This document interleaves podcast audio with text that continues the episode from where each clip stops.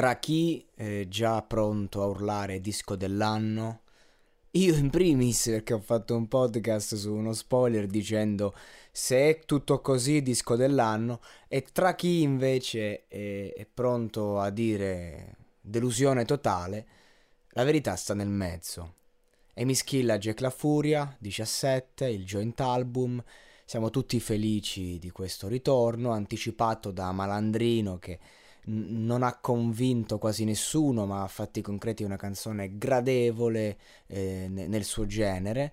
E, e poi a fatti concreti un brano che nascondeva un concept album basato sull'hip hop e sul rap, ecco. Quindi comunque a livello di sonorità non innovativo. Non è una cosa negativa, non è una critica, non innovativo, nel senso che le sonorità sono molto alla vecchia. Ci piace, eh? però insomma è da dire che sicuramente non è un disco che suona nuovo. Ora, tre macro temi principali. La galera, la figa e dicono le armi, ma insomma non è che si è parlato così tanto di armi, dicono magari per farsi i fighi. E diciamo che il, il terzo macro elemento di questo disco, io direi l'insicurezza a questo punto. Perché? Eh, ci, ci, tengo a, a, dirla bene. Allora, questi parlano a 40 anni di galera e nessuno dei due c'è stato. Ora, un conto è parlare di strada, un conto è parlare di galera. Certo, due artisti che la credibilità ce l'hanno. Eh, Jack La Furia. Eh, Jack La Furia, raga. Io ogni volta che parte Jack eh, ho i brividi. Oh, raga. Cioè, non, non scherziamo. Però due persone di quasi 40 anni che stanno là a marcare la galera in un modo in cui si vede che è un ambiente che che conoscete, ma d- filtrata dalla prospettiva del vostro ego, la galera. Perché c'è, ragazzi, io no, nella mia città eh, sono parecchie le persone che conosco che sono nel carcere più vicino. L'ultimo amico con la quale ho avuto molto a che fare, che l'hanno arrestato una settimana e mezzo fa, sta ancora facendo l'isolamento per il Covid. E... Cioè, raga, mh, mm, nel senso sì, quando scrissi la prima lettera al primo amico che mi arrestarono sul muso, eh, c'era un po' quel pensiero, quell'esaltazione. Poi c'è stato il mio secondo amico che invece aveva una pena eh, esemplare ancora dentro. Ci siamo scritti, lo trovo domiciliari, sono ancora lì, ci scriviamo. Insomma, cioè, quando inizi comunque a vivere il mondo della galera, io l'ho visto dal vivo, sono andato anche a trovarlo questo amico. Cioè, non è che si può romanzare in questo modo come se fosse una cosa figa, ma soprattutto chi l'ha vissuto quell'ambiente, secondo me dovrebbe essere infastidito da un disco così. Cioè, nel senso, io, uno che è stato tanti anni in galera comunque sa che stiamo parlando di un posto punitivo, un posto in cui non sei niente, in cui non sei nessuno, in cui eh, passi le tue giornate a cercare di far passare il tempo Ecco, ma poi ognuno la prende a suo modo, magari chi ha una pena un po' più breve, un annetto, ecco, magari da scontare perché se devi fare un annetto vuol dire che sei condannato almeno a 4 Ecco, però quello che voglio dire è che magari sei lì, cerchi di fartela passare, magari ti abbotti di antidepressivi, di roba che ti addormenta, eh, oppure magari no, c'è gente che magari ha le pene più alte, invece la vive come una realtà e quindi anche avere la possibilità di riprendere gli studi, lavorare. Eh, poi c'è chi magari è un po' più esaltato e va lì, si pensa di stare un film e tutto quello che ti pare, però comunque le galere, le case circondariali che magari sono da, da 5 anni eh, massimo di pena in teoria che in pratica non è così. E magari puoi trovarci più magari persone esaltate, eccetera, però cioè, le case di reclusione dove stanno le persone che hanno le pene alte è gente che vuole stare tranquilla. Gente che vuole stare tranquilla in galera. Noi... Ecco, per dire, non romanziamo questo fatto, non possiamo fare un disco sulla galera e non ci sei mai stato un giorno, perché tu non me la puoi raccontare, al di là della credibilità che hai. Però, vabbè, ci tenevo a dire sta cosa. Per quanto riguarda il discorso stilistico, mentre Jake mi sembra fluido, e mi schilla marranca. Cioè c'ha un flow pesante, spesso e peso, eh. Però mi sembra un po' costruito, mentre quello di Jake invece è, è fluido. Ecco, questo intendo a livello di flow. Finora ho fatto critiche, ovviamente il disco spacca, siamo in un'epoca in cui i dischi che spaccano non escono, quindi sto disco è una manata, però è una manata pesante Cioè, non è una manata. Cioè, è una scelta. Forse anche un po' immatura fare un disco così. Tutto, tutto incentrato su questi. Eh, su, su questi deliri. La canzone che mi piace di più è Lontano da me, che rappresenta tutto il concept e che poteva uscire come singolo al posto di 17. Cioè, se usciva solo quel brano, tu esci col singolo Lontana da me, hai detto tutto, hai parlato di tutte le tue tematiche, hai fatto un singolo della Madonna, voto 10, vai a casa, avete spaccato tutto.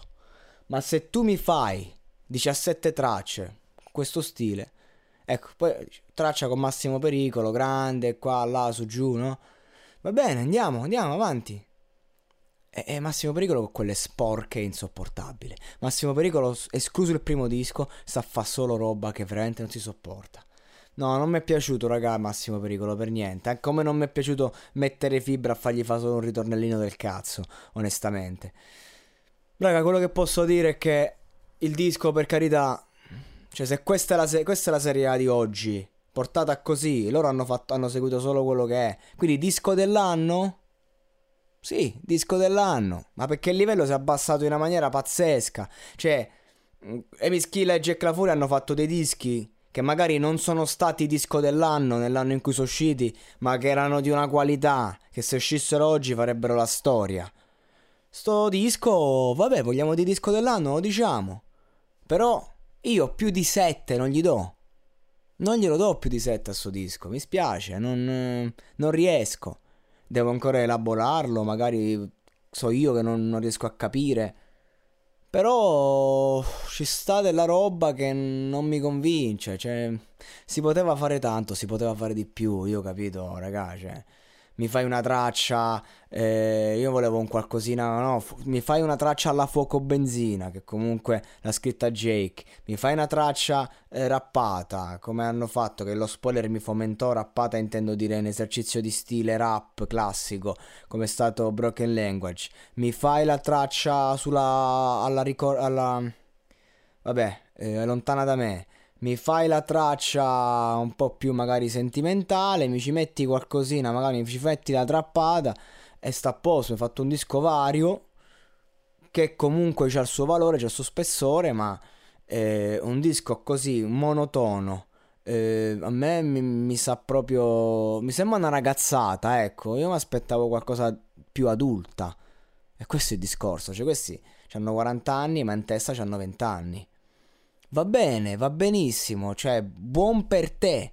Ok, cioè è come quando vedi il cinquantenne con la pischella di 19-20 anni. Buon per te, complimenti. Proprio quando tu sei a casa da solo, con questa qui che ha 30 anni in meno di te. Eh, ci pensi un attimo al fatto che lei ha appena finito il liceo classico eh, e tu invece eh, hai appena finito eh, il quinto litro di birra, capito? Che c'è una panza che ti si rimangia. Cioè, buon per te, però fatti concreti, magari venderanno pure un sacco, però, cioè, eh, quando ti guardi allo specchio cosa pensi? Che hai fatto il disco bomba? L'hai fatto, hai fatto una bomba di disco. Ma chi sei tu?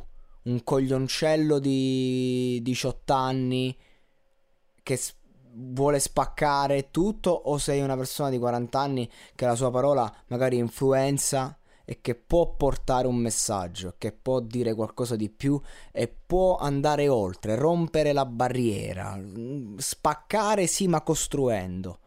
Io questo mi domando, eh, nulla più nulla meno. Poi io, ripeto, visto il livello medio, sto disco è una pietra miliare di questo 2020.